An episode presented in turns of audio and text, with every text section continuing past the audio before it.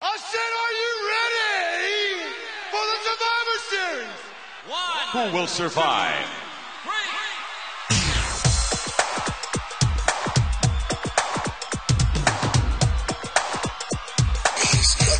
Nothing means nothing. What do you mean by that? I'm talking about all the way to the top, yeah. Unjustifiably in a position that I'd rather not be in, but the cream will rise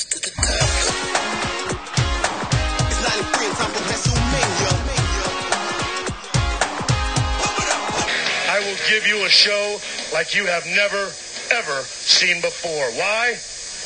Because I can.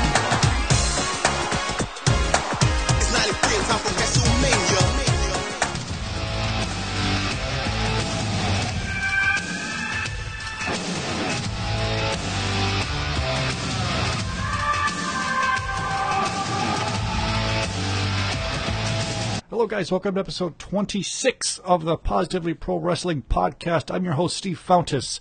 Uh, normal co host Eric isn't here today. We have a special guest host who we will get to in one second. As a reminder, as always, you could follow us on Twitter at PPW Podcast. If you want to send us a note, it's ppwpodcast at gmail.com. And if you want to support the show, head over to whatamaneuver.net and pick up a t shirt. If you pick up a t shirt, you're welcome to come on the show and pick the topic. Uh, so today's Tuesday, the Tuesday before SummerSlam this year. So I thought this week we would do just a, a SummerSlam recap, some of our favorite matches and maybe common themes or or shows overall. Uh, just have a conversation about uh, SummerSlam as it's one of the biggest pay per views of the year. It's pretty much become the second biggest pay per view of the year for WWE. And I think, as we'll talk throughout the show today, top to bottom match cards tend to be better, it seems like. Uh, we'll go ahead and kick it over to our guest host today. Nobody better to come on and join us is the person who's seen and reviewed every SummerSlam, in some cases two or three times per show. Uh, our old friend KB from KBWrestlingReviews.com. How you doing, KB? I'm doing all right. How are you? Doing good. So we could just go ahead and get started in this. Before we get started, uh, again, I mentioned it. Head over to KBWrestlingReviews.com. He's also got the Amazon store. Just search KB Wrestling, it'll come up.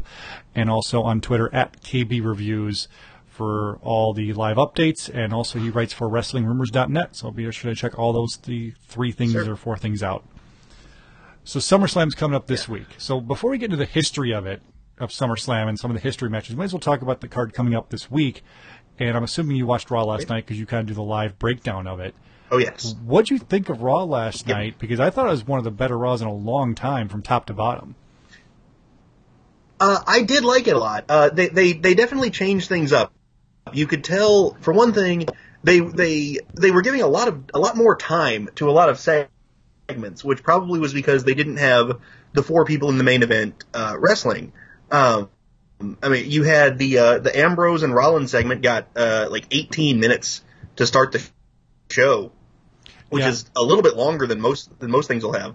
Um, you had the and Banks and Jax got 16 minutes, not counting intros. Um, you just you could tell they were definitely spacing things out a lot more. I did like it uh, more because they were focusing on stuff that wasn't just the main event scene, which you can focus, you can over focus on stuff, Sure, and I think and WWE does that a lot. And I think what I liked too was, you know, the Nia Jax Sasha match was pretty good. I, I, for the most part, just assumed Sasha was going to win, and I ended up being right. But there was a few times like, oh, well, maybe they'll give it to Nia and do something different for SummerSlam. Uh, but also, the crowd I think helped a ton because they were pretty much hot all night, and They that that opening that when when Ambrose and Rollins finally did the the fist together, it was one of the biggest crowd reactions I've heard in a long time. So that was pretty awesome to see. At the same time, though, I'm like, this is kind of lame because it's not all three of them. But I was still happy with that. That's that's just a little bit of nitpicking. Yeah. Well, the thing with that was they built that up for weeks to the point where the fans were ready for it. Mm-hmm. They didn't just do it three weeks ago where all of a sudden Ambrose and Rollins are all good. That wouldn't fit with what Ambrose with what Ambrose does. Ambrose isn't going to be the kind of guy who's just going to forgive and forget everything. Mm-hmm. So they needed to they needed to build them back up, and having them fight right before then made it even better. Yeah, exactly, exactly. And they're kind of going for the common good. I don't know if I want them to win the tag titles this week, uh, but either way, I'm looking forward to it. The card from top to bottom, you know, we've got obviously, I think the four way is going to be the main event of the show, and It seems like Lesnar's probably going to have to win based on the stipulation that Heyman put out there, but you never know what they could always, you know, fig- figure out a way to change that. Uh, I've, I'm excited about that match. Uh, the Nakamura on the SmackDown side, the Nakamura versus Jinder Mahal match.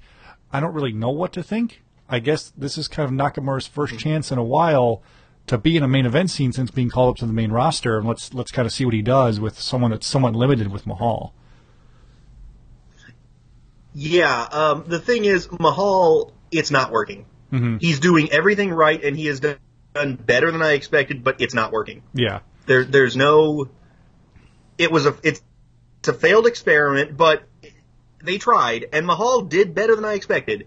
But at this point, it's just time to move on. Yeah. He's had the title for th- for three months now. That Punjabi prison match was a disaster. Mostly because it was There- like there is 30 no minutes long, and it should have been about 10. It was 30 minutes long.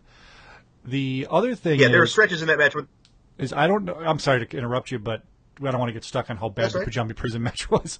The uh, Thank you. the thing is with uh, I'm a little bit nervous that they're going to have Nakamura win and have Baron just do a cash in because that seems like the easy thing to do to get Yeah. more heat on Baron. Uh, we'll see though, but at the same time, I don't know if they'll do that because I don't see that ending the show. And normally they want to cash in to end the show, and I don't see that being the main event. So either That's way, I'm, a little bit nervous about that, but we'll see what happens. Yeah. The uh, and then the women's title match with Sasha and Alexa Bliss, I think could be pretty good. I think this one's all going to depend on if the crowd's into it or not. Because if the crowd's dead for it, Mm-hmm. it, it could could be trouble for them. Uh, what do you think about that one, the women's title match this week? I think it's uh Bliss is at the point where she has been perfect for the character. Um, she has completely exceeded my expectations, but I think it's time time to take the title off of her.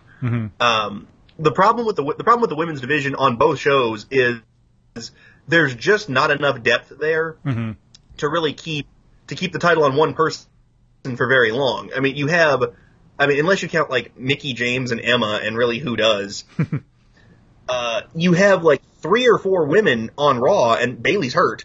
Yep. You can't keep the title on one of them for very long because very quickly you run out of opponents.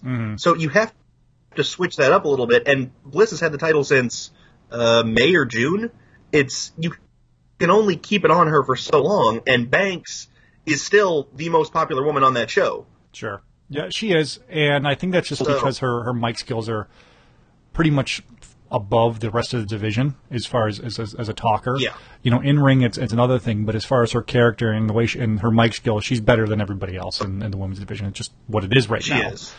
Um, and then we've got the tag title match, which we touched on a little bit. I think, regardless of the outcome, I think it'll be one of the matches that somewhat steals the show, as far as in ring in ring match. Yeah. Um, then they've got the match that I had no interest in at all, but now I'm kind of in, is the Bray Wyatt uh, Finn Balor, where he's the Demon match, which everyone kind of saw coming.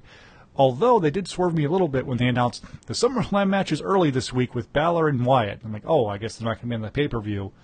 Um, so I'm a little bit interested in that now. I just don't know who you have win. Well, uh, I can't imagine they bring the demon back and have him lose, but at the same time, I don't get why they had Balor lose clean, and then they're just going to do. I don't see why they didn't just have last night go to a DQ or something. Um, but because I, I- I'll I'll stay off the whole 50-50 booking nonsense. Yeah. But uh, I don't see how this really helps Bray, who there's no reason for him to for him to beat the Demon Balor on Sunday when Balor hasn't done that since last SummerSlam. Right. Uh, you don't you you don't bring that back from a one year absence to have him lose. Um, but Balor, depending on where the world title scene goes, I don't see why Balor isn't in the world title scene immediately Yeah. he he's got the look. He's incredibly over. Um, I don't know why you wouldn't have him right in there, and a, win, a big win like that, especially if, if Brock isn't champion anymore and the title's around full time. Um, I don't see why you wouldn't put the title on, put Balor in the title scene immediately. And Yeah. so a win over Bray Yeah. would be a good starting point for that. Yeah, and we'll see, we'll see where they go with it. And it seems like that they're trying to build him up to that. And maybe the story they're telling is, you know, when he's Bray, he's susceptible, but when he's the demon character, he's unstoppable, which could be better down the line. You know, if Right. if he's losing, losing, losing, oh, I've got to for my pay per view, I'm going to be the demon. So those are kind of some of the bigger matches Right. in the show this year. There's a few more, but those are the main ones I wanted to talk about. Now, with SummerSlam as a whole, what's kind of funny is when I was a kid, I hated SummerSlam because that meant it was the end of summer and I had to go back to school. But now as an adult, it's one of my favorite pay per views of the year. For the big five, or I guess the big four, because King of the Ring went away. Where do you rank SummerSlam as far as your, your favorite shows of the year throughout throughout? This is as a whole, though. You know, all the WrestleManias, all the Survivor Right. Series, all the Rumbles, all that. Where do you rank? Because for me, it's probably number two behind the Rumble. Um, if we're talking just the big four, I'd probably put it last actually. Really? Okay. Okay. Uh, that's not to say it's bad. Yeah, that's not to say it's bad, but Mm-hmm. I've always been a big Survivor Series fan with the old teams and all the names and such. And then the Rumble, I've grown to appreciate a lot more. Mm-hmm. Uh, and then I've been to three WrestleManias, so that just feels WrestleMania is just, just so big and all encompassing. It's just on a different planet than everything else. Yeah, WrestleMania for me has Um, turned into a little bit like, the, I mean, it's basically what they wanted, where it's the Super Bowl. Well, I'll have all my friends over and people that don't watch wrestling all year but come over. So when I'm not at WrestleMania, Yeah. which I've gone, it turns into a big party, so I'm kind of half watching it type of thing. So that's kind of for me why Yeah. it's dropped just a little bit of a peg. And I get it, that. and that's I- and I get why I they get do that. it now too. Like some of the hardcore fans complain, you know, oh, all year we watch our guys all year. Well, they should be in the main event. Well, because once a year you're not the people watching. They want the big Right. stars. They want the part timers they remember. So that's what they're kind of feeding to. Right. Right. That show isn't designed for people like, uh, uh, for people like, for people like us who watch year round. Exactly. That's, it hasn't been for a long time. And I'm and I'm and once I accepted that, I enjoy the shows a lot, lot more. Yeah. Yeah. Uh, uh, SummerSlam is more for people like us, and that's cool. Uh, SummerSlam usually has a better, like you said, SummerSlam is usually better, uh, top to bottom, because it's much more just like a, it's more like a traditional show, but just really cranked up, because you don't have a gimmick for SummerSlam. WrestleMania, WrestleMania, the gimmick is WrestleMania. yeah. Um, the Rumble has the the Rumble itself. Survivor Series is often team based. SummerSlam is just a big regular pay per view that's just much bigger Yeah. than any other show of the year in that sense. Yeah, I've been going back and Uh, watching a bunch of them lately, and one thing, a, a common theme I've noticed is, at least in the, in, at least in the 2000s, it seems like this. You know, WrestleMania is the culmination of the year, and SummerSlam is the winners of WrestleMania's first big shot to do something. Uh, like for example, you know, we've Yeah. got the 2003 SummerSlam where they had the rematch of Brock and Kurt Angle from WrestleMania 19 you know, it, it was the Right. big match for that, which one, which is one of the matches I want to talk about. It's kind of an underrated, I think, forgotten match because of how good the WrestleMania 19 match was. Um, But it, it's, it seems like that, and even this year too. You know, you've got Roman Reigns is having another shot to be in the main event again, and Brock won at WrestleMania, so he's back at SummerSlam. It just seems like that's one of the themes: is WrestleMania happened, and now here's their big shot for everybody to see them. Yeah, because really the, the summer pay per views very rarely mean anything. Mm-hmm. Um, just, I mean, I can barely remember the names. They really run together with like Payback and Battleground and all these just generic shows. Sure. Um, yeah. Uh, also, in your bit of trivia for this year, Okay. assuming the four way goes on last, that is the first time Reigns will ever main event SummerSlam. Okay, it's also Yeah. the fir- the Lesnar's the first person ever to main event four SummerSlams in a row. I think uh, just four. SummerSlams period. Uh, so Roman, Yeah. who's Yeah, so he's not Mr. SummerSlam. He's Mr. He's turning into Mr. WrestleMania, not Mr. SummerSlam. Yeah. Yeah, he's somehow he's just never gotten there, which is yeah, odd. you And Lesnar, Lesnar always has seemed like a bigger deal at SummerSlam. Yeah, uh, well, because for the, his contract, for the most part, you know, he it's been a little bit better, but for the most part, for his his comeback here since 2012, he's just he was just doing the big shows. So this was kind of the first time to Yeah. see him wrestle since WrestleMania. You know, he's done a little one-offs here and there Yeah. on, on house shows or, or random pay-per-views, but this is his first time to to come back. And one thing I'll say about Lesnar is, regardless of what you think about him as a part-timer or whatever, when he is there to perform, he doesn't hold back. You know, he goes all in. He he No. he gives everyone their money's worth. So I appreciate that as a fan. Yeah. Um, yeah, and he, he every time he comes down the ramp, that man looks scary. Yeah, he is just a terror Yeah, him- human being. And what's interesting about this four way is you've got, I guess, with the exception of Reigns a little bit, but with Joe and with Strowman and Lesnar, it's three guys for sure that are like the crowd's like, okay, I know all those other guys are phony wrestlers, but these guys could whoop our ass, type of thing. You know, Reigns Yeah, has got that yeah. a little bit during the match. I think people soured on his character so much. But they did such a good job with Joe and his Lesnar feud that I think he kind of weaseled his way into this four way because of how I realized, oh, we've got a money wrestler on our hands here. We should really push him. Yeah, alle- allegedly Heyman and Lesnar were really impressed with Joe and pushed to keep him in the in the main event scene.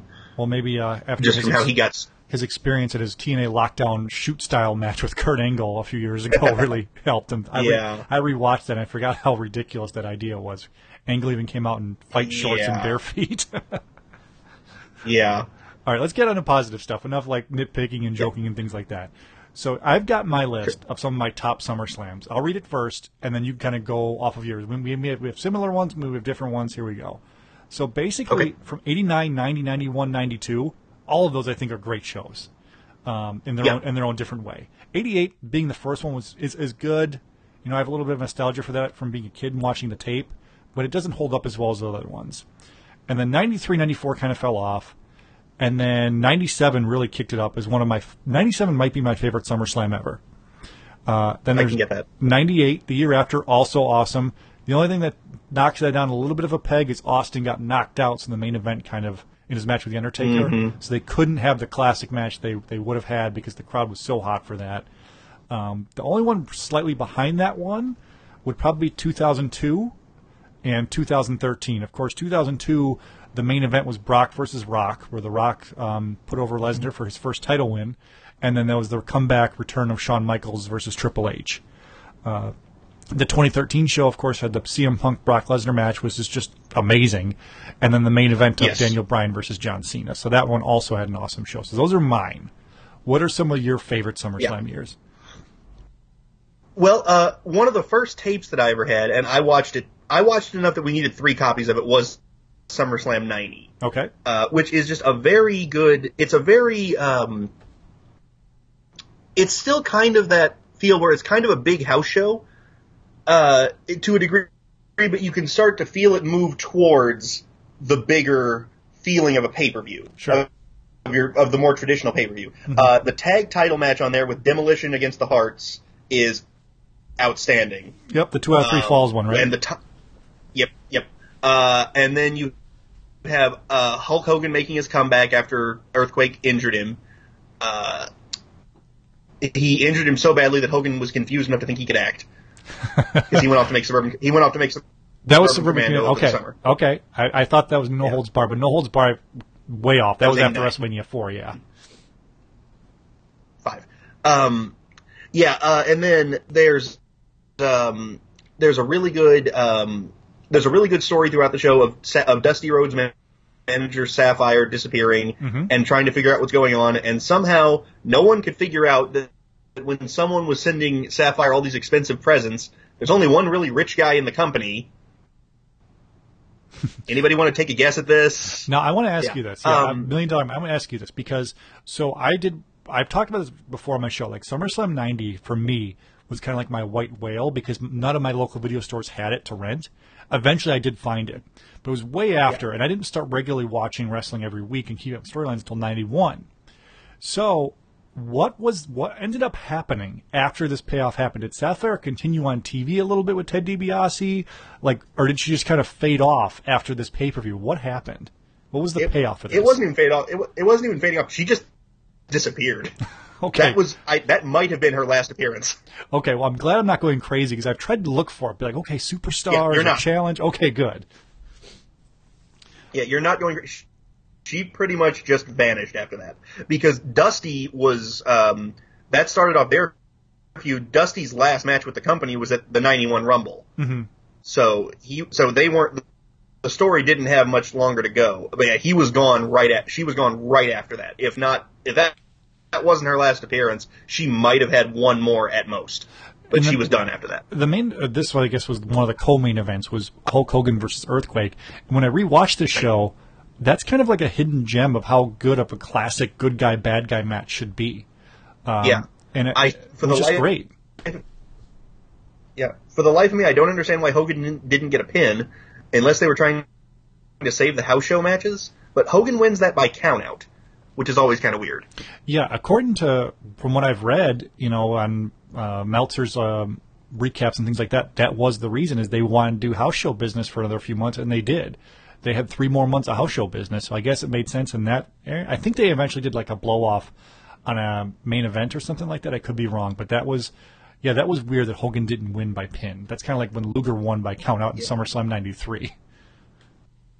Yeah. The uh, the um, the other thing that I love about that match, that show was in Philadelphia, and un, uh, Hogan knocks Earthquake through a table. Yeah. Even in ni- even in 1990, tables were a thing Uh-huh. in Philadelphia. Uh huh. That that Yeah, was my I just always first found time- it kind of amusing. That was my first time seeing a table spot in wrestling, so I was pretty excited when I saw that for the first time. Because I, I wasn't Mm-hmm. Yeah. watching WCW NWA when Flair and Funk did it. right. Uh, what about Right. your other ones? Because we'll there, we'll get back to the cage match main event in a little bit. But what about your other favorite SummerSlam shows? Well, there's 92, which is obviously a classic. Mm-hmm. Um, Wembley Stadium. 96, yep. N- 96 is kind of underrated. That had a very good one-two punch at the top with, uh, with Undertaker and Mankind in the Boiler Room Brawl. And then Shawn versus Vader is the main event. Yeah, I was a huge Shawn Uh, Michaels. the problem fan. is those are the only two, Yeah, go. I'm sorry. Go ahead. Yeah. the problem is those are really the only two matches on the show that are good, but both of those matches are well over 20 minutes long. And they're just really good examples of what, of the, you, between Shawn and Undertaker and maybe Bret, those are really the only guys around that time who were really, really good. Now there, And there's been a SummerSlam, lot, obviously 96 is, there's been a lot of back and forth and stuff over the years of oh WWF ruined Vader when he was there they didn't push him and all that. To me as a kid when I was watching in 1996, I hated Vader, which I guess was kind of the point because he was a heel.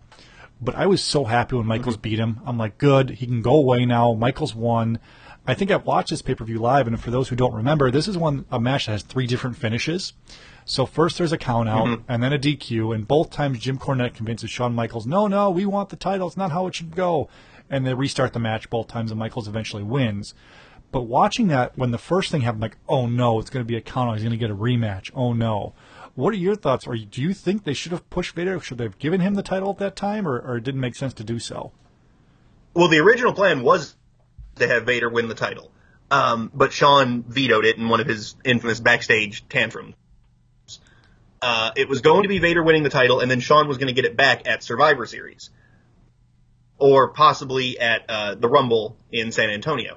But uh, th- there's a moment in, there where um, where Shawn is going up for I think the moonsault, but Vader is down and doesn't get to his point in time, and Shawn just rips him apart. You can see it on the on the match. Shawn just just starts yelling and screaming at him about how he blew the spot. Um, but yeah, I would have gone. Uh, I would have gone with Vader winning the title. Uh, Vader at that point though was just he. The injuries and the years were catching up with him, and there was only so much you could do with him. So he was a. Sh- he wasn't quite a shell of his former self yet, but he was rapidly approaching it. Um, I'm going to defend Michaels a little bit for that veto because if you remember in '96 when he became champion, house show business shot up significantly. So he's like, "Look, I'm the draw here. I, I shouldn't be losing the belt here." So I, I kind of get that a little bit. And plus, I'm a huge Michaels fan, so I'm going to always take his side. yeah, Um, yeah. the other thing is, were, did you Yeah. watch WCW and NWA when you were younger? So did you know who Vader was? Because for me, I'm like, who is this guy with the jock Oh, strap yeah. on his head? Oh yeah. Okay, so that probably Oh, Vader terrified me. He could. He, Yeah, that Yeah. probably helps a little bit, a lot he- more, because he was a beast in WCW. oh yeah. So that that makes sense. Oh yeah. He he could beat Sting. Nobody could beat Sting. Nobody could beat Sting. He could beat Sting. that doesn't can beat compute. Sting. Nobody can beat Sting. I like it. Sting was one of the guys I knew of because he was like he was like I was like in my head I'm like oh he's the Hulk Hogan of WCW. It's how I saw him, which is what they tried to Yeah. do a little bit. Yeah. Uh, Oh, the, yeah. the Boiler Room Brawl Yeah. match at the show is good. It's it's really good actually, and it's way ahead of its time. I think it's it could have gone a little long, but the fact that both Undertaker and Mankind were so hard hitting with it, I think helped it a lot when I was watching it. Yeah. It's Yeah. it's one of those I Um, think people that- need to go back and watch because I think people always just assume oh the Hell in the Cell match, and they kind of sometimes forget about this match Undertaker and Mankind had. Yeah, those two had some just absolutely crazy chemistry together. Um, because the thing with Undertaker was he could always everything was going to end with the tombstone, and he put away so many monsters and giants with it. But mankind, he could beat on mankind for as many months as he wanted, and he could never stop him. And that's what made mankind versus Undertaker work. Undertaker, everything Undertaker did over the years, it wouldn't work on mankind, and it he couldn't figure out how to finally get rid of him. Mm-hmm. And it finally took going to a completely other level in '98 to stop him, and mainly just because he nearly killed him. But, but until it, it it's it's a very different kind of match because for one thing, it was all taped. Everything until they come into the arena was taped the night before, Mm-hmm. which is the case with which is the case with almost every backstage bit. Sure. Um, but then you have the big swerve at the end with Bear turning on, on Undertaker, which was unthinkable at the time. It's so funny too with like these these supernatural character matches you know? It's either all or nothing you know? You get the horrible house of horrors match and then you get something somewhat similar with this in a boiler room brawl and it works. And i think you know wwe Yeah. gets shit on sometimes for saying what were they thinking? It's like well it's worked before. It's just you got to try it to see if it Yeah. works and sometimes it does and sometimes it doesn't. And Right. i don't know if anyone could predict no matter how smart you are, what will work and what won't work with stuff like that. So I'll, I'm not going to give them too much crap for trying it. I will give them shit for trying to put uh, graphics on the ring during the WrestleMania match with Bray Wyatt and Randy Orton. But other than that, I'm not. Gonna Oh, don't them, make me think about that. I'm not going to give them too much crap for Don't make me trying think about that. for trying the House of Horror match. Yeah. You know, because this is something that Yeah. on paper, like that's so stupid, but you watch, you're like, oh, this is Yeah. badass. What about some other well, shows? a lot of that just comes. Go ahead. I'm sorry. Go Uh, ahead. some other shows. Uh, um, uh, uh, 98 is uh, is one of the best shows they've ever put on, top to bottom. Mm-hmm. Uh, uh, it's also the only time where that that is the biggest, not not necessarily the best, but the big, biggest SummerSlam ever, and it's really not even close. You mean business wise and like interest wise and all that? Uh, both, both. Okay. Also, just the feel of it. That that felt bigger to me than me, uh, 14 that year. Oh yeah. Oh yeah. um, from top to bottom at least. Uh, but yeah, the uh, as you mentioned, the um, the part where Austin gets knocked out. Um, the funny part of that is uh, he um, he's knocked out, and Earl Hebner goes to check on him, and uh, Hebner says, "Steve, you okay?" And Austin says, "Where am I?" And Her- Hebner goes, "Oh boy." Yeah, and that's the That- main event of a giant show. into the match. Yeah, it's the you can't Yeah, stop Austin- it. Yeah, Austin doesn't remember it. He remembers he remembers laying on the table for Undertaker's leg drop from the top. He doesn't remember anything else from that whole match. now, listeners, if you if you watch this show, you're also gonna have to do me a favor and go on YouTube and look up the original Highway to Hell promo for it because that's not going to be there anymore because of copyright Yes. listens. Like the Highway to Hell promo for this show still gives me goosebumps. That's that's one of the best video packages they've ever done. Um, the song It was is. perfect, like the the timing, everything. WWE does awesome packages all the time, but that's one of the best ones they've ever done. Maybe that's a future show I'll do, like few, like vignette video packages for matches. That's got to be at the top of the list. So go on YouTube, type That in is way up SummerSlam. Highway to Hell um, build or whatever. I'm sure it'll come up on there. So definitely check that out. Yeah. Uh, another thing on this match or this card was the Triple H Rock ladder match, which I think I've heard Yes. you say before. That's one of your favorite ladder matches ever. One of my favorite matches ever. Period. Okay. Uh, that is the that is the match that launched those two from the mid card to the spot. It was clear these guys are the future. Um, that uh, Rock won the world title three months after that show. Uh, it was clear those two were going to be the guys, uh, uh, along with Austin. Yep. And there was no way. It, uh, I mean, Triple. The problem with that was Triple H wrestled that match with a horrible knee injury and was pretty much out for the next two or three months as a result. But uh, so just an, an amazing performance from him with basically doing it on one leg and just two guys who were young and fired up and and gave it everything they had on the biggest stage they could. I'll never forget watching this one live because my friends and I were split at my buddy's house. Two are Rock fans, two are Triple H fans. Me and my friend, one friend were Triple H fans, the other two are Rock fans. And then when Chyna interfered to to help Triple H win, she basically gives Rock a low blow on the ladder. Triple H scores it. The other two uh, Rock fans were like, "That's bullshit. He needed someone to cheat. He needed a woman to help him win, and all that other stuff." And looking back, I was like, "Yeah, why did they do that?" But then it makes sense because they wanted both of them to be huge stars going forward, and and they Yeah. were. It, it was that was the moment. It's like, okay, Well- you're not just a sidekick Triple H. You're going to be the guy soon, and same with the Rock. Right. Right. And that's that's Yeah, so funny um, with the Rock. It's just a few months later. He's main eventing WrestleMania that year. That's nuts. Yep. Also, the uh, for an underrated match on that show that you'll probably never hear brought up, the opener between Val Venis and D'Lo Brown. So glad you is- brought that up. So glad. But go on. Yeah. So glad you brought that up. Talk about it. Is easily their best, ma- easily either one of their best matches ever. Uh, just no particular reason for it to be good. Just two guys beating each other up and giving it everything they have uh, when they have the chance to. It's just a really, really surprisingly good match. And the crowd's crazy hot for it. I love the end when Venis uses Val Yeah. Venis uses the D'Lo Brown's chest protector, and you know the King's like he has a Yep. legitimate injury. He can't use that. And it's just it's just great. And the, and the crowd's hot for it. As far as Yep. opening matches too, um, I've, I've something I wanted to think of. There's been several opening matches that were great. That was one of them. Another one's going to be the Kurt Angle versus Rey Mysterio match from uh, Yes. SummerSlam 2002.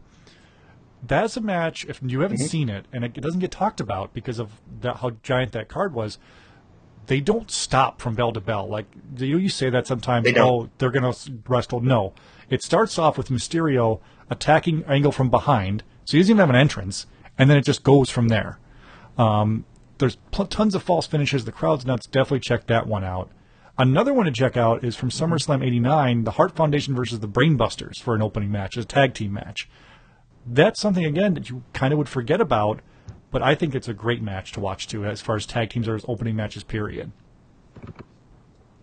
Yeah, that's kind of one of those dream matches. Uh, um, that's one of those dream matches from the '80s, which is great tag teams. Mm-hmm. Um, just having a good match. Yeah, Uh, and it's it's it's, it- it- it's tough to describe. It's just a good wrestling match. That's what it is. yeah, and sometimes that's all you need is just to have four guys who are incredibly good going out there and working with each other on a big stage, and that's exactly what they did. What uh, before we go on to some of our favorite overall, I guess we mentioned a couple of them already for as far as matches go. But any other shows that you love from top to bottom? You've mentioned you know ninety and ninety six. What else you got? Yeah. Uh, uh, well, 2002 is kind of the obvious one. Sure. Uh, just with that, that's that's the best SummerSlam quality wise ever. Uh, maybe 2013 can beat it. That's about it. Mm-hmm. Uh, so we'll go with 2013 also. Uh, 2011 is very good. That's um, Punk versus Cena 2 Right, with and that was the just ending after being that was just after the Money in the Bank match in July that year, right? That was the second pay per view after it. Mm-hmm. Yep. Okay. Yep. Yeah. It was the rematch. Yeah. Uh, that's a very good. Just it's Cena versus Punk. There, there's no way they're going to screw that up. Yeah, those are Yeah. those are those are two guys that, as far as like, Cena's best opponents, Punk's got to be one of them because every match they've had has been incredible. Um, now, as Yeah. far as individual matches with all these shows, we talked about a couple already. You know, are funny that we both liked Hulk and Earthquake, and we love the D'Lo versus Val Venis and the ladder match at Wrestle, or SummerSlam '98. Here's some of the ones that, that I have that are some of my favorite ones. I've got Punk and Lesnar from SummerSlam 2013. I've got Yep. the British Bulldog versus Bret Hart SummerSlam '92, which still Yep. holds up, by the way, for people that are curious, because sometimes matches don't hold up. It still holds up, not as well when you know the ending. Um, Kurt Angle versus Brock Lesnar SummerSlam 2003. Uh, we already mentioned Michaels Triple H from SummerSlam 2002. Uh, another couple ones is the Shawn Michaels versus Razor Ramon match from SummerSlam '95. Their their second pay per view ladder match Yes. Which to me is Yeah. better than their WrestleMania 10 match. What say you? Is that better or, or not as good as the first one? Uh, it's I would put them probably about equal. Uh, the thing with the thing with that match was because of I, WWF was trying to tone down their violence at that point, so they said you can't hit each other with the ladder. Yep. To which someone to which someone then said, "Well, what if we throw each other into the ladder?" and they're like, "Well, I guess that would be okay." So that's what we get for 15 minutes. Um, but it, it's a very different kind of ladder match, and it still works very well. What are some uh, of your favorite? different kind. Where the, What are some of your other favorite matches then? Because I named mine. What are some of yours? Okay. Um, well, uh, we'll start with 92 uh, with Ultimate Warrior versus Savage 2, which is often forgotten in the wake of their WrestleMania 7 match. Um, that was the match with where the match is mainly built on the backstory of Mr. Per- Perfect and Ric Flair had said one of them is going to join up with Perfect and Flair. And the big question all night long was who is going to turn? And in the end, no one does but it's that drama that is building throughout the match all night long. Uh, but no, no one ever actually turns. Originally, it was going to be Warrior to turn, but he shot down the idea, and they went with no one turns. Yeah, I was actually watching that match today because I I remembered it being good. I think what hurts a little bit is there's no definitive finish in the match. You know, I think it ends in a count out. Yeah, Um, yeah, but it's still a really good match. And those, again, those are two guys that had great chemistry, Warrior and Macho Man. Um, I loved what the beginning of the Yeah. match started. They're both so intense. They've got a big handshake, and they both pull each other in. And like I think Warrior shoves Macho's face away. Um, after Macho Man passed away, the Ultimate Warrior posted a video talking about how the day of that match, him and Macho Man were chugging cups of coffee to be amped up for that match, with us, which I thought was a cool story. yeah, yeah. Those because those, those two need more energy. they need more intensity. Yeah, exactly. yeah, But I, yeah, but yeah. it's a good, it's a damn Uh, good match. So definitely check those that one out too. Uh, let's see what else we have. Uh, there, there, um, there. Well, we're gonna get back to the cage matches later. Uh, uh, Undertaker versus Bret Hart uh, in, in the main event of SummerSlam '97 Mm-hmm. uh, is a is a those Shawn and uh, uh, Shawn and Undertaker might have best some of the best main event chemistry ever. Bret and Bret and Undertaker had some amazingly good matches too. Those two could really tear the house down when they get when they had the chance. Uh, this was the um, go ahead. No, I was going to say I just think we're seeing a common theme when we're saying these guys have great matches together. They're they're just really good wrestlers. Punk and Cena and Yeah. and Michaels and Hart and Undertaker. Yeah. Those are some of the best wrestlers of all time in ring. So I think that's They are. probably why we're saying that so much. Yeah, that's true too. Um, this was the uh, this was pretty much just after the border war had ended with the Hart Foundation against Austin and Company, and there really wasn't much of a way to not put the title on Bret here. Uh, just with there, there was just not much of a way around it, and also the ending with Shawn Michaels as guest referee hitting Undertaker with a chair by mistake set off one of the best feuds ever. Yes, the Michaels Undertaker feud Uh, with that Shawn and talking Undertaker. about. If, Yeah. if anyone gets Yeah. a chance Oh, yeah. too, because we have the network, watch the build to this SummerSlam show too. In this main event, like, particularly there's a show. uh, They're in Canada. I forget which province they're in, but Michaels is talking, and he the crowd's just booing. You can't even hear him, and he announces, "And I'm going to Yeah. be the special referee." And he's got like the Canadian flag in his pants and all that. So the crowd, like this match, had so much built up to it. And the stipulation, if you remember, was if Bret loses, he can never wrestle in America again. And if Michaels favors Undertaker, he can never wrestle in America again. So you're like, okay, how are they going to get out of this? And of course, they do the thing where Michael swings the chair and hits him, uh, or hits uh, Undertaker on accident. Um, I, again, a great, one Yeah, of my favorite the- shows ever. It has a great main event. Yeah. Just in general, watch Raw in '97. Just in gen- just go back and watch the whole thing. Yeah. You will not have a bad until well until like March. Start watching it then because that's when they completely revamp the show.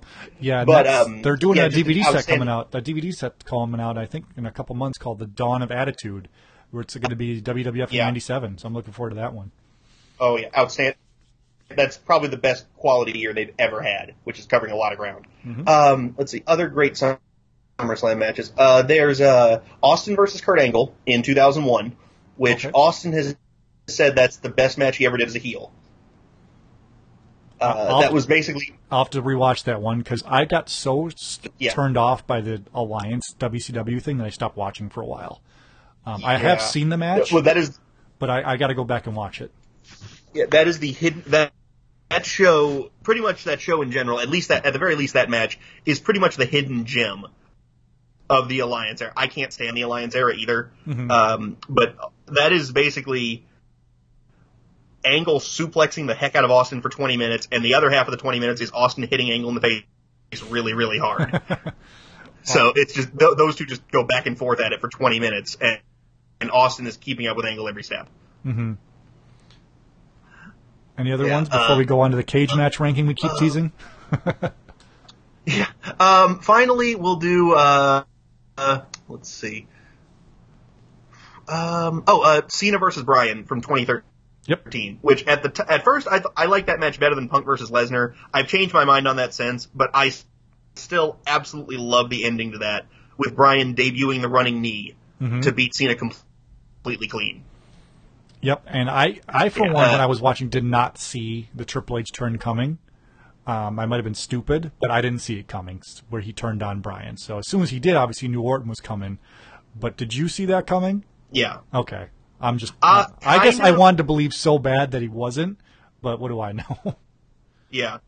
Well, Orton was already out there when Triple H yeah. turn because Bryan was basically telling Orton to, to come on in, and then he gets pedigreed. Uh, I, I, they waited a long time to do it, which was what made it work for me. If you if you lure you into that false sense of security and then pull the trigger on it, then it works really well.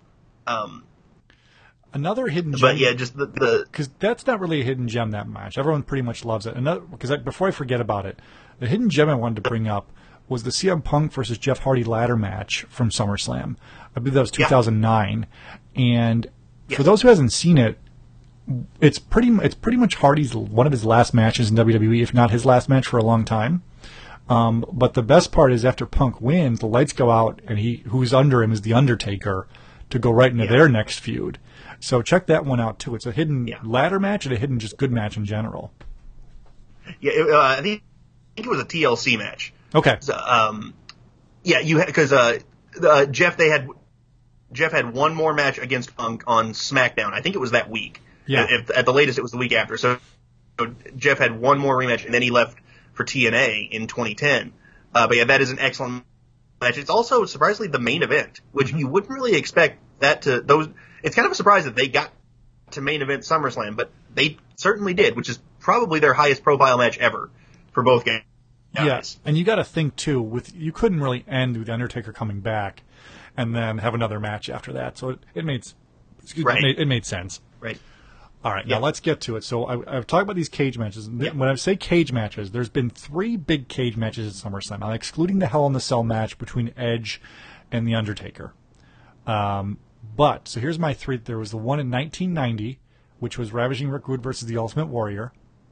There was one in 1994, Bret Hart versus Owen Hart for the WWF title, and one in '97, Mankind versus Triple H for a grudge match. there was no title involved. Um, no. I think I'm going to put Warrior Rude at number three.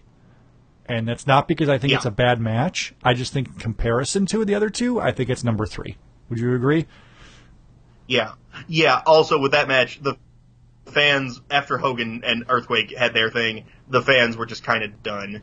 And plus, Warrior and You Rude can, had already you can feel the energy go out. of and Warrior and Rude They had already, had. already It- it was- so it was just kind of a re- rehash, which everyone was like, "What the hell? We already got rid of this guy." Yeah. Uh, yeah. like they had, they had, they had had a match the previous year at SummerSlam with Warrior winning, so I don't know really, they didn't have anybody else for him to feud with, which was a big reason why Warrior's title reign didn't go well. Mm-hmm. So number two here, I'm curious what you're going to say. I think I'm going to put Bret and Owen at number two, and I'll tell you why. I think it's a damn good match and a really good match. It runs about five minutes too long for my taste.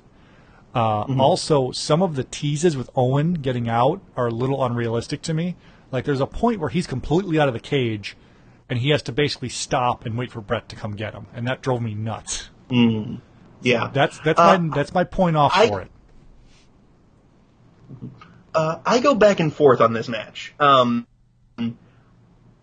on its own, it's an incredible cage match.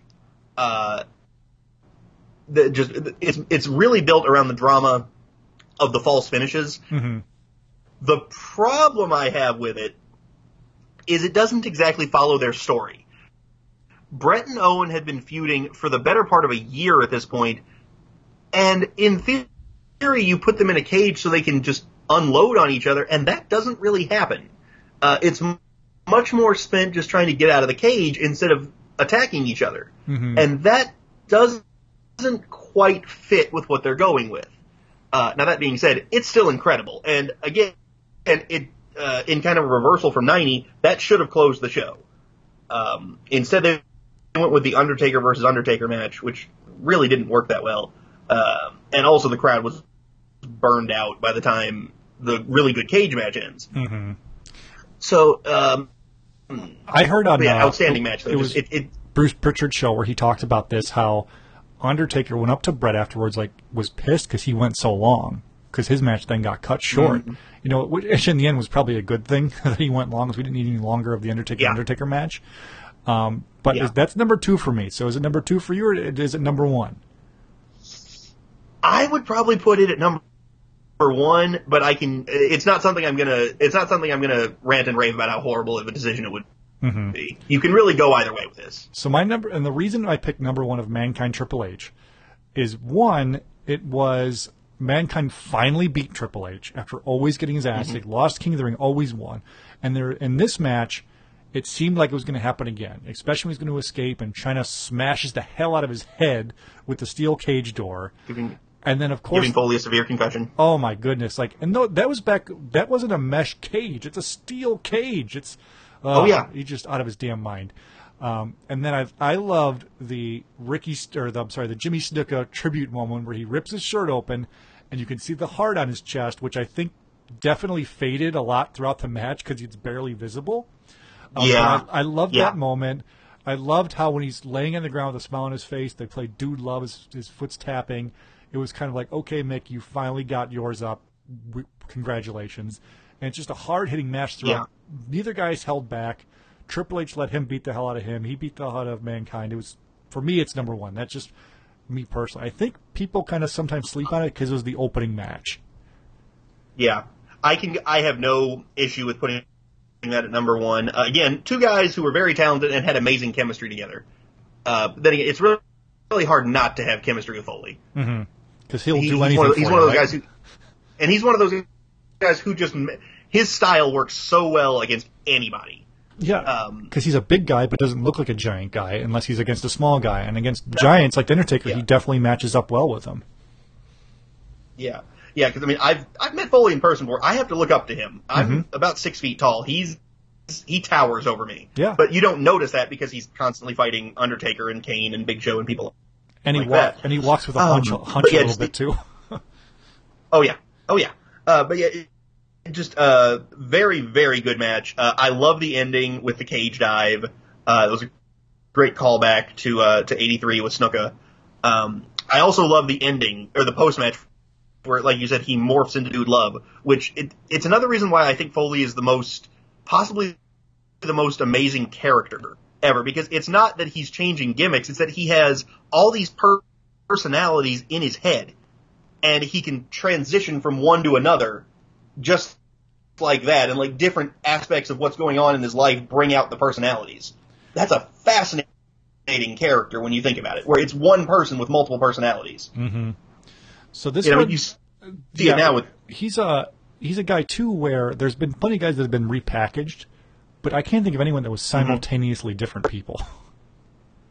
Uh, unless you count something like like Balor with the demon. But really, that's just like him amping everything up. With with Foley, he becomes different characters, entirely different characters, mm-hmm. and that's not something that, not to this degree. I don't think anyone really has ever pulled that off. Not when they're this extremely different, and when they're acknowledging that it's the same person playing them.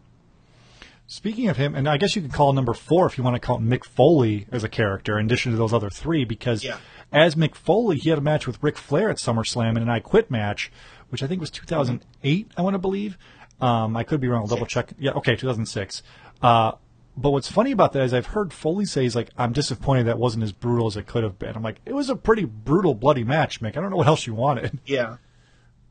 The ending kind of was Yeah, like annoying, was- but it made sense how to get out of it. Yeah, it was the ending. If Yeah. you guys who don't know, like I think Ric Flair is about to attack Melina or something like that, Yeah. and then always says, "Okay, Flair, I quit, I quit," which was kind of lame. But it's a pretty bloody, brutal match. Yeah. It really. Is. Oh, you still there? Well, if you ever need someone Hold on, one sec. Yeah. You're, cr- Uh, you're cracking up a little bit. Let's see if I got you. Sure. Okay, you there? Hello. Okay, we're good. We're good. Yes. Cool. Go ahead with what you were saying. Yeah. Um. Yeah. Uh. If you ever need someone to be completely insane, you go with Foley because he, it's he goes from that nice guy demeanor to the one of the scariest people in the history of wrestling. Uh, at the drop of a hat, really. and that's probably why he was it's- forced to retire because he's like, okay, I have to be honest with myself. I can't go out there and half-ass do it. Right. Yeah. Also, j- j- I mean, he uh, when when your when your big spot for years was called the Nestea plunge.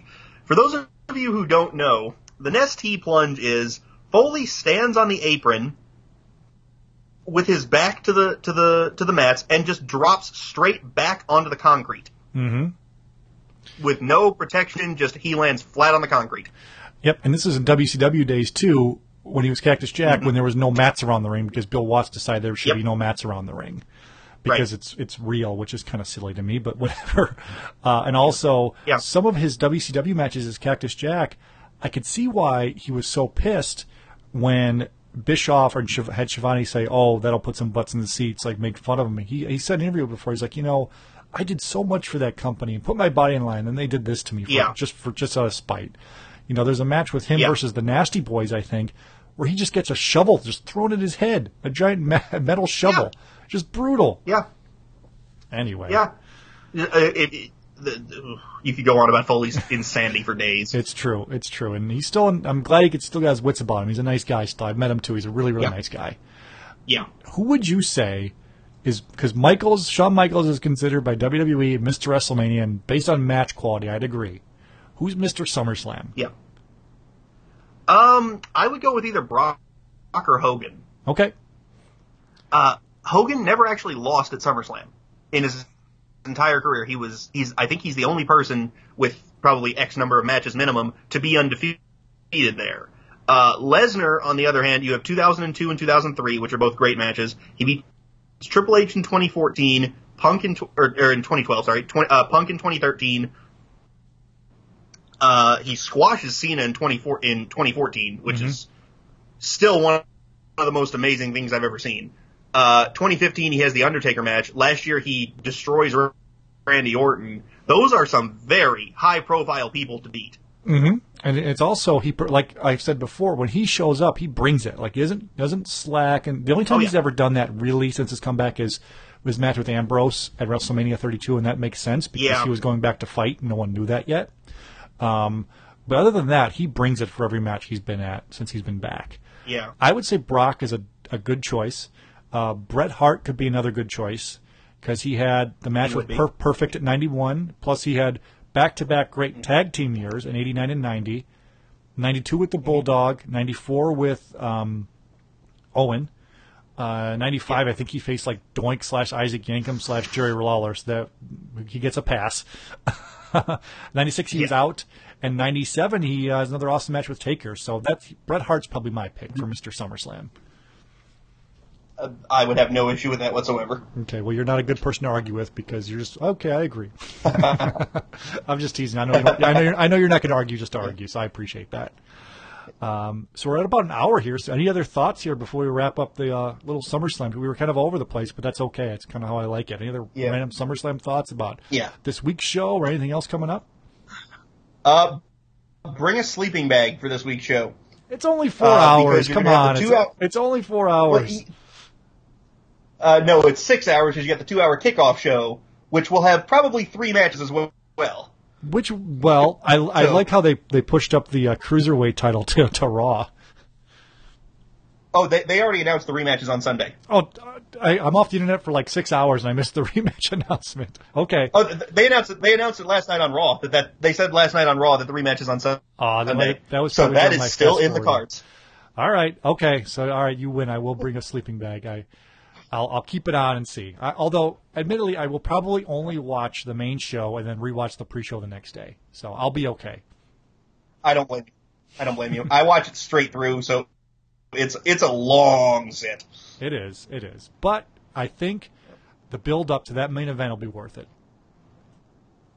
I think so too. That has that has me interested, really interested. Yep. The only thing I'm really not like, I'm like whatever about is the Nakamura uh, Mahal match. Even the Cena Corbin match is kind of meh as well. But the Usos are facing the New Day Yeah. again, right? Yeah. Okay, I'm interested in that because they're going to tear it down. I I think maybe we'll get the culmination of the uh, the Breezango storyline, the, the the Twin Peaks Fashion Files. Uh, my theory is Yeah. it's, it's going to be Ziggler is going to be the one behind it all. That's my theory. That'd be amazing. My guess is something either to that do. or Sanity. Yeah, Yeah. Ziggler has nothing going on right now. Yeah. So Um, maybe Austin will Uh, get called up, you know, the, on SmackDown or something like Maybe. that. Who knows? So there's lots of stuff going on. So I'm looking forward to this. I'm looking forward to this show more than I was WrestleMania. So that says something. yeah, yeah, th- this should be a, it, it should be fun. It's just um, there's some stuff in there you could probably cut out for the sake of making it a little bit tighter. But that's just the way summer. That's the way these big shows go.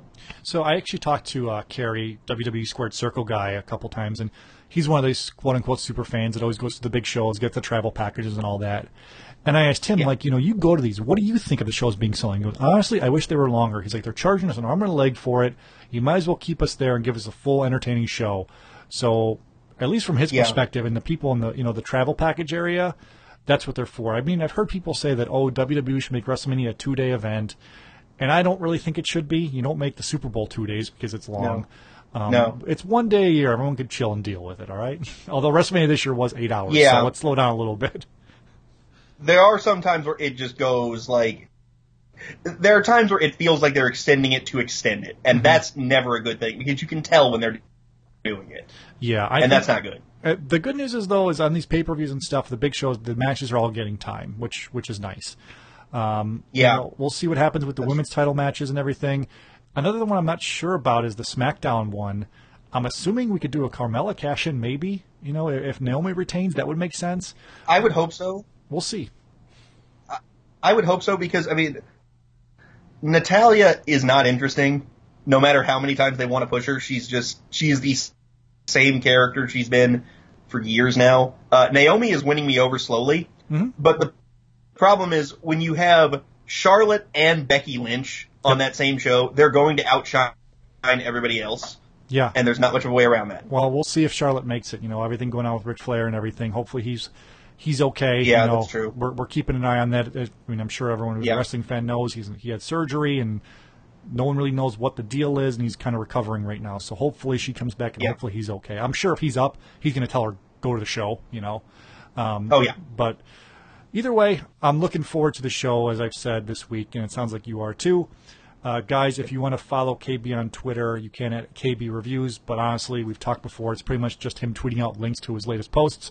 Yeah. Um, yeah. but uh, you go to his website, kbwrestlingreviews.com, and on there is pretty much every North American WCW, WWE, ECW show you can imagine. They're all on there with reviews and grades. In some cases, there's two or three reviews per show, as you've gone back to revisit some of them. Uh, Also on the Amazon bookstore, either he's got a couple hard copy books and a few of the Kindle books. Just search at KB Reviews. They're anywhere. I think the hard copies are ten or twelve bucks, and the digital Yeah. are three or four bucks. So it's not a large investment, right? including including including the history of SummerSlam. There if you you, ever want a more a much more in depth version of it. And a much more Uh, also, all my organized. Yeah. Also, all the Amazon stuff, you're going to be better off. There's a link on my site for it Mm-hmm. where I just have every book I've written. Just click on whatever, it'll take you to the Amazon Yep. page. Yeah, and also he's got a couple cool like uh, retrospective stuff, like the history of the Intercontinental Title. Um, it's basically what we talked about now, except way more organized and in order, and not all over the place like this show was. So if you want to sit down and read, do that as well. And obviously, it goes to support him and keep that site up and running. Also, WrestlingRumors.net is a good wrestling source to go to if you don't want clickbait articles, cough, WrestleZone cough, or Right. anything else like that. Um, yeah, anything Yeah. else you want to plug before we, we wrap up here? Uh, that's going to be about it. Um, yeah, just check out my site. Uh, if I if there's an old show or even just an old like episode of wrestling TV that you'd like me to review, just drop me a comment on there. There's a uh, an ask KB or request reviews or stuff like that. Just whatever. Uh, I can. It might take me a bit to get to it, but I'll put it on my list. Uh, I tend to be pretty pretty good about responding to comments on there. Are so just if there's for Something I don't tomorrow, me are you you're going to be reviewing it as you go when you're watching it live? You're going to be doing like a. Li- I know you're not going to post it live until it's done, but as you watch it, you're just going to basically Yeah. be reviewing as you watch it. yeah, I always do. Okay, so there you go, guys. Pretty much right after the show is over, if you want to see what KB thought of it, Yep. uh, get some context and get the always easy A through F letter grades. And sometimes there's been letter G's or H or what the hell were they doing grades you've done every once in a while, which is basically reserved for WCW in '99 and 2000. Pretty much. I, I'm a I have a guilty pleasure of loving horrible wrestling, so I I love some of that stuff because how bad it is. Um, so if you give something like an H or a W, I'm going to definitely go check that out. Yeah. I've gone to negative F before, where it goes all the way down through Z and then into the negative areas. So, Do you remember what that was? What the negative F was off the top of your head? oh yeah, it was the uncensored uh, '96 cage match. Yes, yes, yes. I love that with the Ultimate Solution, aka was and then the Z Man or something. My favorite part of that cage match. Z Gangster. For those of you who don't know, this is not SummerSlam, whatever related. Under on WCW Uncensored '96, it was Hulk Hogan and Macho Man versus the Alliance to end Hulkamania, which was the Dungeon of Doom and the Four Horsemen teaming up in a quad, like a triple decker cage match. And if you don't know what I'm under Yeah. saying, you have to see it. It's impossible to explain. When the Yeah. match ends, with their escape the cage, Hulk, where Macho Man forgets to pin somebody. So Hulk has to tell him, Yeah. go back and pin him, brother. so he pins him. Yeah, and- It's so bad. I love it. I love it.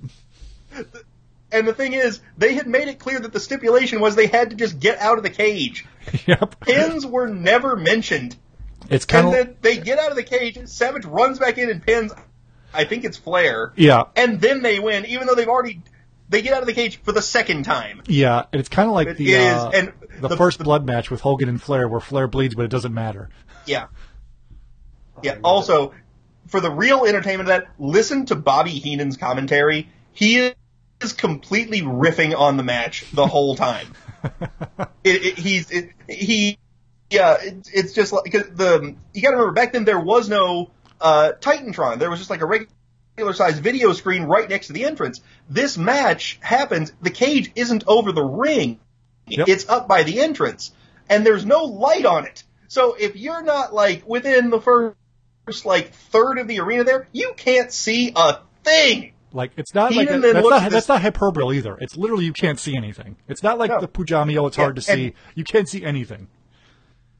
Yeah, and as Heenan puts, and Heenan is just watching this whole thing unfold, he just says, "What a great thing for television." I love it. I love it. And back to SummerSlam. If you want any, some bad SummerSlam, there's plenty of that too. Pretty much all of '95 SummerSlam minus um, Michaels and Razor Ramon. Particularly the main event with Diesel and King Mabel, where he ends on an elbow drop. Oh. yeah, And that's when the Philadelphia crowd starts turning a little bit on Vince McMahon. a little.